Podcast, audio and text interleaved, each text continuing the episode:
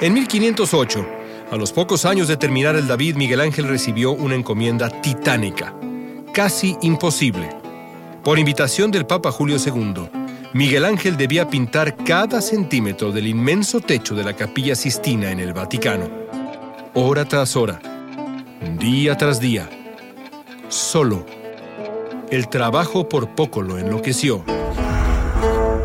Al final, increíblemente, Miguel Ángel se impuso a su propia desesperación y concluyó el trabajo. La nueva temporada de Historias Perdidas ya está disponible exclusivamente en Podimo. La suya, sin embargo, no es la vida más atormentada entre los artistas de aquella época gloriosa y los siglos siguientes. Ese privilegio corresponde a otro genio, que transformaría para siempre la expresión artística humana. Un hombre de intensas e incontrolables pasiones. Un hombre llamado Miguel Ángel Merisi y conocido para la eternidad por un solo nombre: Caravaggio.